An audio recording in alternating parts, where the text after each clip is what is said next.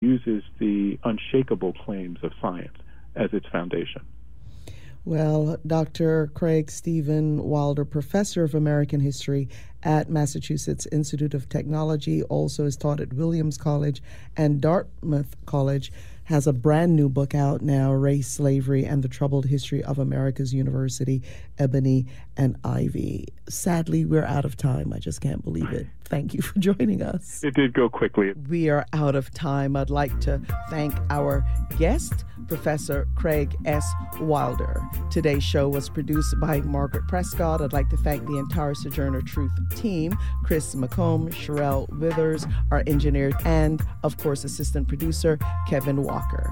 This is your host, Margaret Prescott. Thank you for listening thank you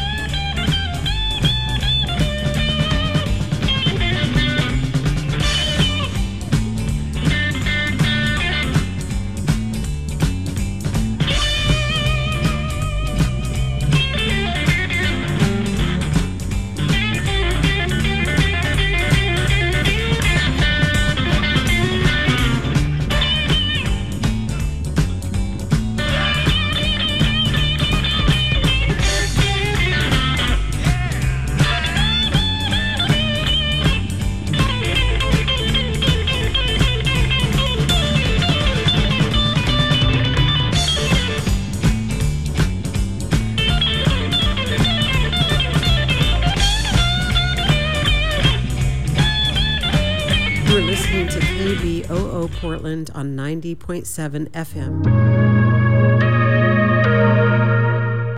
KBOO is looking for our next membership director. KBOO's members are the heart and soul of our community, and we need a dedicated person to honor and foster this relationship. Are you the right person to steward and manage KBOO's membership department, or do you know someone who is? Go to kboo.fm to learn more about the essential functions of the membership director and the qualifications we are looking for. You can also apply by mailing your resume and cover letter to KBOO Radio, 20 Southeast 8th Avenue, Portland, Oregon 97214. Members make KBOO happen. Help us show them how much they do.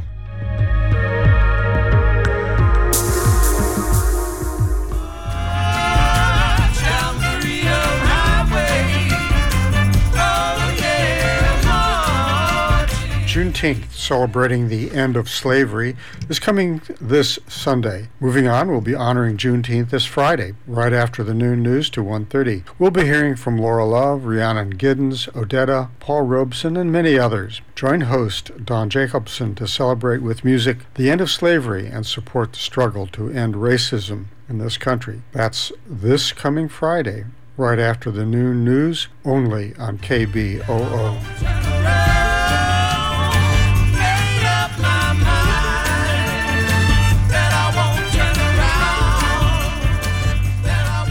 KBOO Community Radio holds open meetings concerning the operations and programmings of KBOO in accordance with requirements of the Communications Act of 1934 and certification requirements of the Corporation for Public Broadcasting.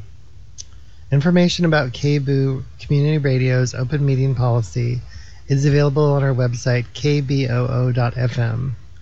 Due to the temporary closure of in-station activity at KBOO, Meetings will be conducted online via public video conferencing unless otherwise noted. A public link and phone number to attend the meetings are available on our website. The Governance and Policy Committee meets quarterly on the third Tuesday of March, June, September, and December at 6 p.m. Please visit our website at kboo.fm to verify that a meeting is being held. Every spring and fall, you can hear the collective groan as we manually reset the clocks in our cars and kitchen appliances. But those twice a year time changes may finally become a thing of the past Back in March, the Senate approved the Sunshine Protection Act, which, if passed, will make daylight savings time permanent. But some sleep experts are taking issue with the bill permanent daylight savings time is going to have some unexpected repercussions that are problematic from a public health standpoint because it's just less aligned with like human circadian biology. From Virginia Humanities, this is with good reason. I'm Sarah McConnell. Today, sleep as a public health issue. Later in the show, we'll talk about postpartum depression among new mothers.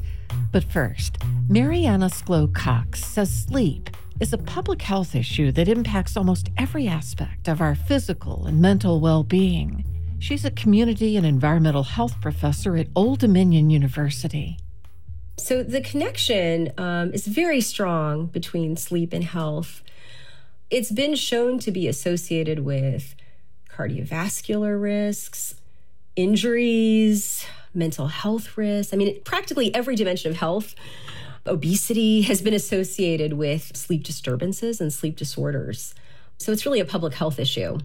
How strong is the connection between sleep and mental health, our mental well being? Very, very strong. So, for example, insomnia has been associated with the risk of new depression. So, um, my colleagues and I actually did a study that we found that in folks who didn't have depression, just having insomnia was associated with the risk of new depression within four years. Even if you adjust for all types of mental health, right? Comorbidities and other types of health comorbidities, really, really showing that it was really the insomnia, right? That was a major risk factor for the development of new depression. And since then, there have been some really, um, I think, interesting and, and well done studies that have looked at if you treat insomnia sometimes, right, you can really address depression because insomnia, you know, as a symptom of, of depression also, it tends to be the, the, the one that lasts the longest, the most sort of residual symptom of depression, even after antidepressant treatment. Do we necessarily realize how impaired we are when we're sleep deprived? No, absolutely not. I um, worked for many years with someone named Dr. Catesby Ware um, at EVMS, and he he had a driving simulator and um, would put folks like resident physicians in the driving simulator and see how they did, you know, after night call and whatnot. And folks feel like they're fine, but their performance metrics and measures show that they're not fine, but they're not cognizant of that. And they can be in areas, for example, like drowsy driving or attentional lapses. So you can't remember, you know, several miles, the last several miles you've driven, but you don't really associate it with insufficient sleep. Um, so, yes, I think there is this under recognition, and I think there's that bravado, right? I'm fine when I can't and don't sleep. You know, I can do fine. Have there been high profile catastrophes where a lack of sleep was identified as the major factor? Yes, absolutely. Um, there have been many. I think the Challenger space shuttle was one of the biggest ones. It was found that the managers and the folks were working on this issue. They had slept less than two hours for several sequential nights. Um, Chernobyl, the Three Mile Island, and the Exxon Valdez, it was thought to be the captain was um, asleep you know, and ran aground. But I would say for each of these kind of major catastrophic events, right, there are hundreds and hundreds of near misses that are sort of just nearly averted. So those are really, really concerning to folks, right, in the in the in the sleep field because you you hear about the really major ones, but all the time there are all these near miss events, right, that at any moment could be as major as these catastrophes. A few months ago, the Senate approved the Sunshine Protection Act, which would make daylight savings time permanent. It's been praised by many, but you say if passed, it might actually hurt our sleep. How so? Absolutely. I, you know, I definitely am in agreement with eliminating the seasonal time changes.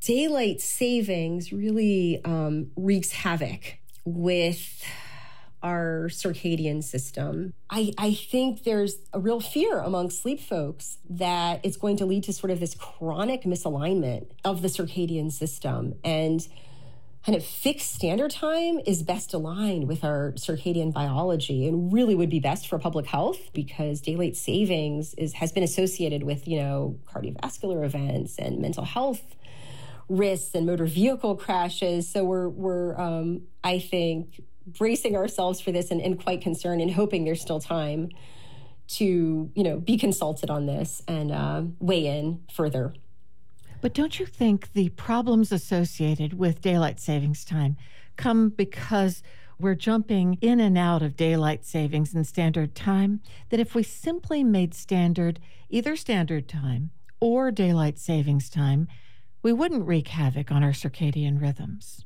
True?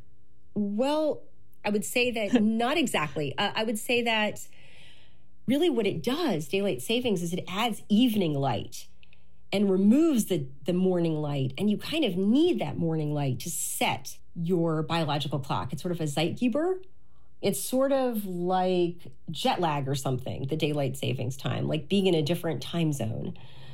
So it's it's not really natural. Um, we don't really adapt to it the way that I think folks believe that we do if the Sunshine Protection Act is passed, and this is the one that would make daylight savings time permanent, mm-hmm. is that still better than hopping on and off daylight savings time, would you say?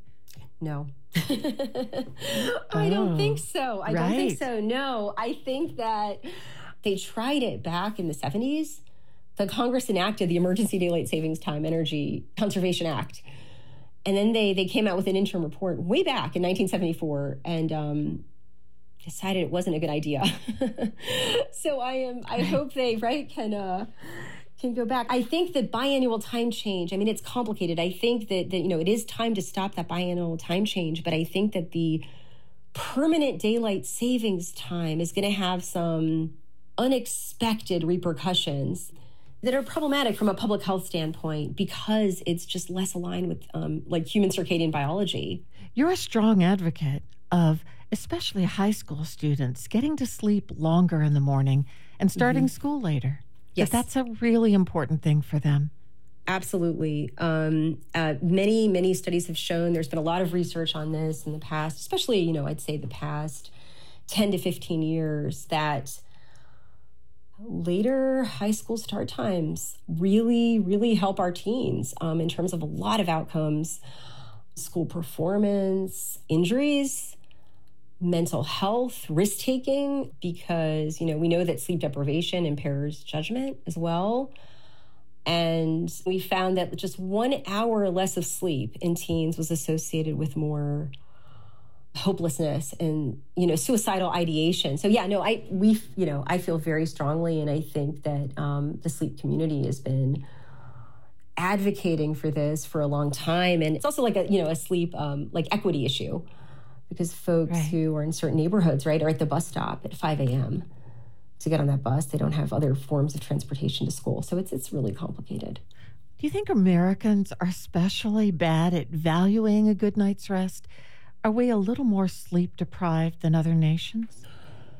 Well, you know, I think in this society, culturally, we value, we have this like, you know, work ethic and this kind of puritanical notion, right, of, uh, working right as much as possible. Um, my cousin Carla, um, she's a geneticist, and and she moved to um, to the Netherlands, and and she worked in a lab, and she had finished a postdoc at Hopkins, so she was she was used to a culture of you know um, working all the time and being very tired and being sleep deprived, and I think she thought of it as sort of a badge of honor.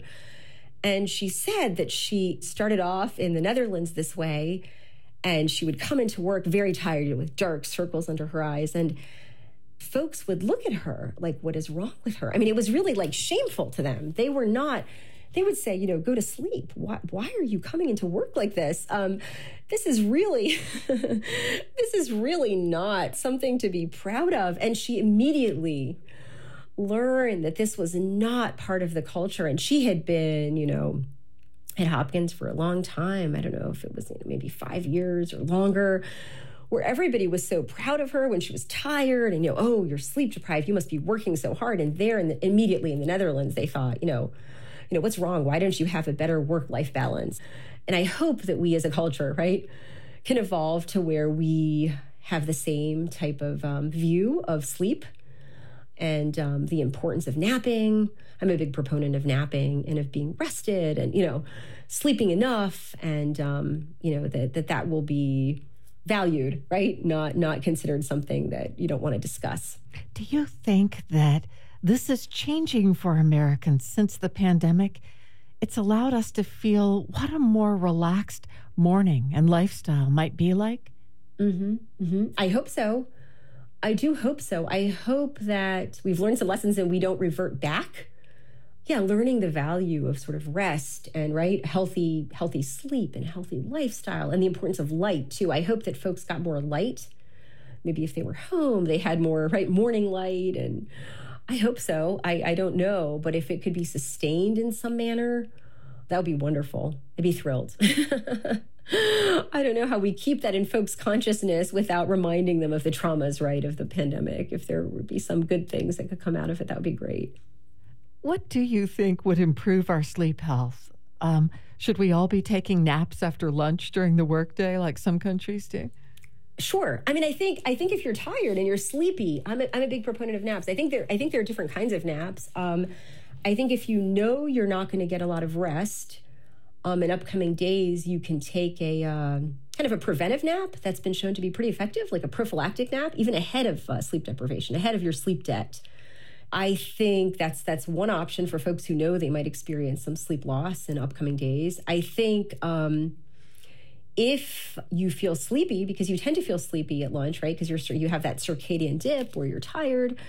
I think um, taking a short nap is, uh, if you're able to take a short nap, I think that's great, like a 20 to 30 minute nap.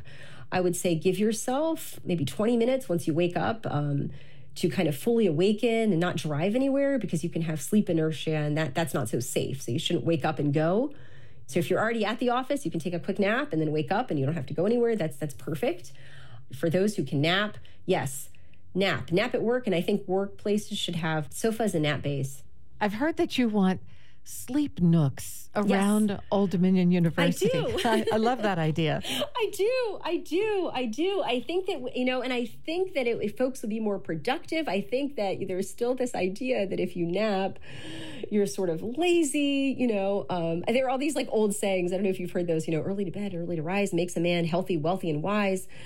But I do think that we still need, we need, uh, you know, naps and for the culture to really recognize the importance of sleep. So I would I would love to see those darkened places where folks can go and nap. I think it would be so productive because just a 20 minute nap can really improve your sort of, you know, mental acuity for many many hours beyond that um, and your creativity right you need sleep for for um, creative thinking and for memory. And so I think that for some of those kind of brain functions, napping can be really, right? Fantastic. So I would, I would, I would, yes, I would love to see it in, in, in, in at Old Dominion. I would, you know, that would be like my dream, quote unquote, not to have a pun on right. words. And, and, and also for those places to be judgment free zones, you know? Yes, yes, yes. Right. Because I still think that there is so much judgment regarding sleep folks will say to me, yeah. I sleep, you know, 10 hours a night. Is that okay? You know, people, and I say, yes. I mean, they're long sleepers. Apparently, Einstein was a long sleeper, and uh, it served him well.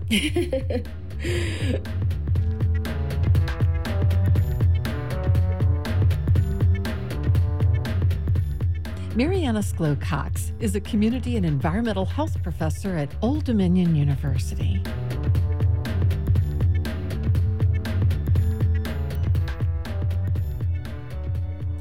From the endless diapers to the sleepless nights, caring for a newborn is tough work for everybody. Jennifer Payne is a psychiatry and neurobehavioral sciences professor at the University of Virginia. She conducted a worldwide study and found that about 10% of mothers also suffer from postpartum depression. Jennifer, how common is postpartum depression among new moms? I can imagine there are shades of depression following a birth. because it can be so overwhelming. But postpartum depression, is that a very specific thing? It is a very specific thing. Postpartum depression is the most common complication of having a child. Um, and most people don't realize it's that common. About 10% of women from the general population will develop postpartum depression. And if a woman has a pre existing mood disorder, like a, a, previous history of major depression or another type of mood disorder, the rate is even higher. It's about 40% of women will develop postpartum depression if they have a history. Is it hard to recognize? I think most women are exhausted in the immediate postpartum time period and really trying to do a lot, take care of the baby, take care of themselves. And they may not easily recognize that they are suffering from depression.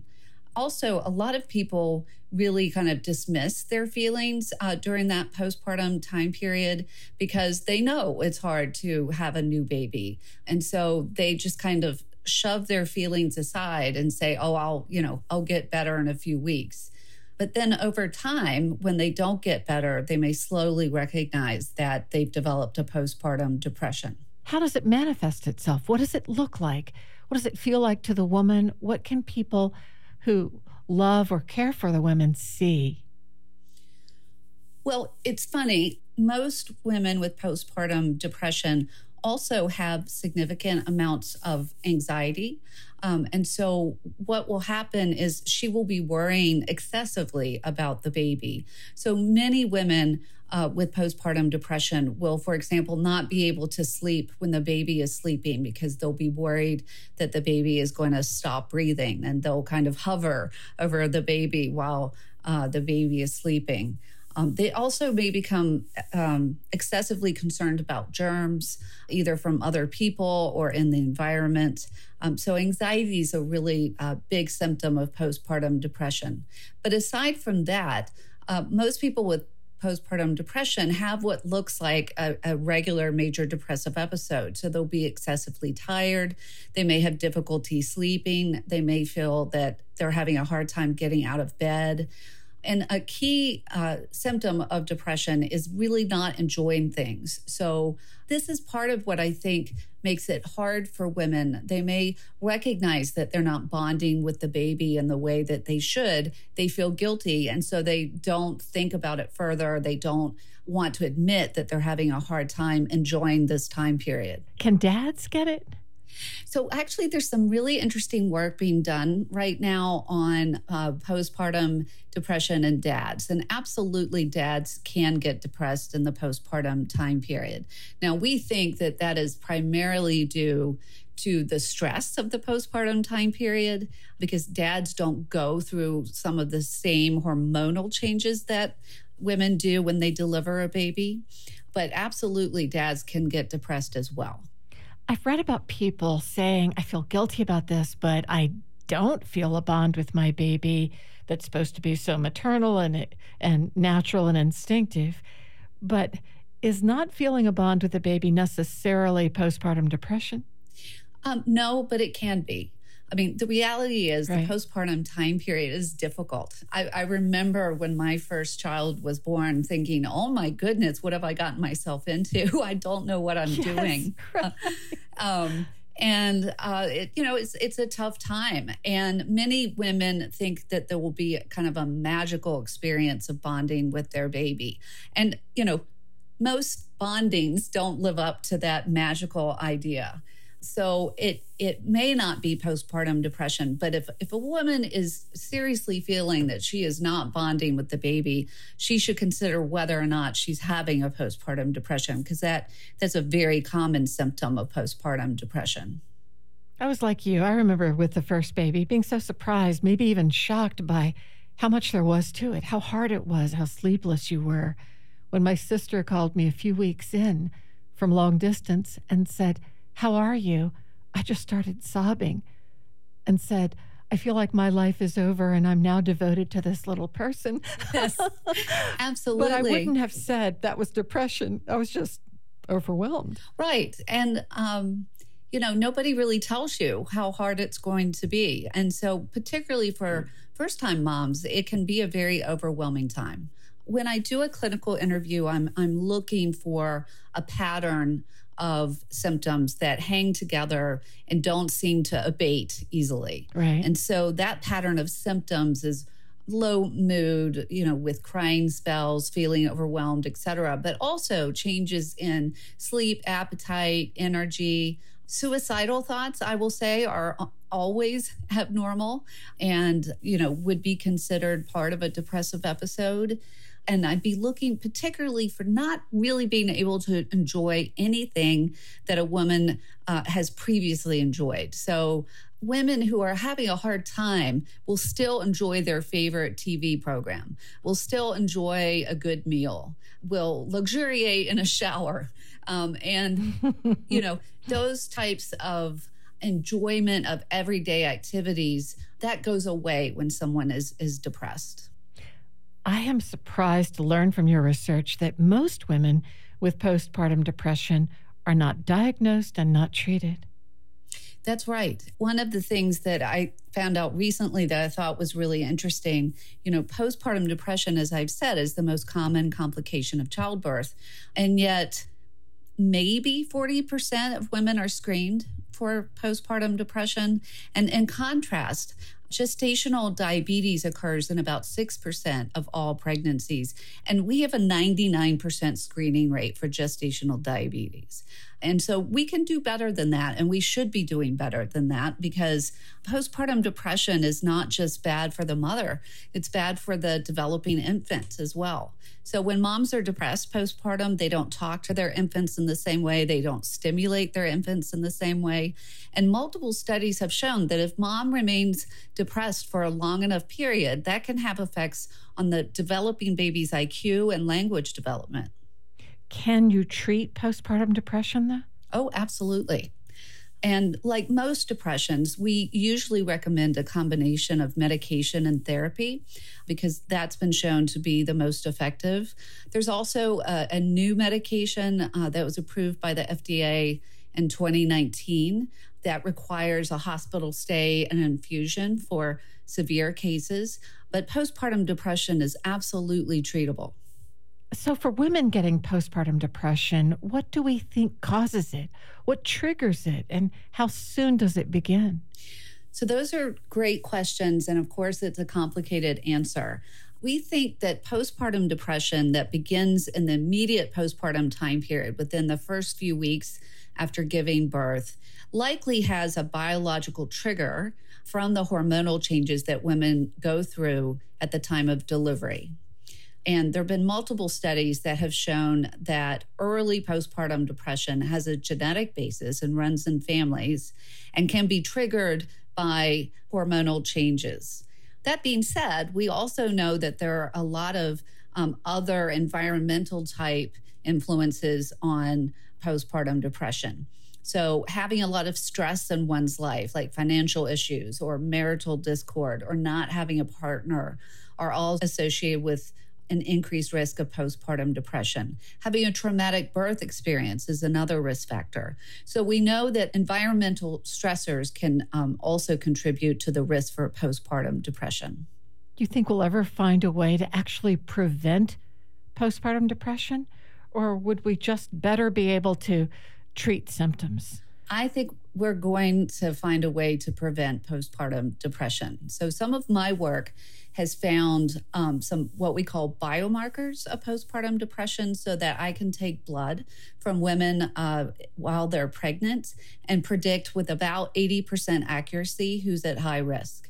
And we're going to be moving in the future into studies where we try to do various interventions, including medication, to prevent onset in women who have these biomarkers you participated in a very large study, a worldwide study of, I think, a million women to look at some of the more universal aspects that would indicate postpartum depression. That's right. I partnered um, with a mobile phone app called Flo Health. Flo Health tracks menstrual cycles and pregnancies. And one of the things that they do as part of the app is send a essentially a mental health survey to women after they've delivered the baby. So we were able to look at over a million pregnancies in 138 countries of women who had answered this survey. And one of the neat things about the study is that everybody that participated was asked the same questions. We counted three of the answers that uh, women gave as counting for postpartum depression symptoms.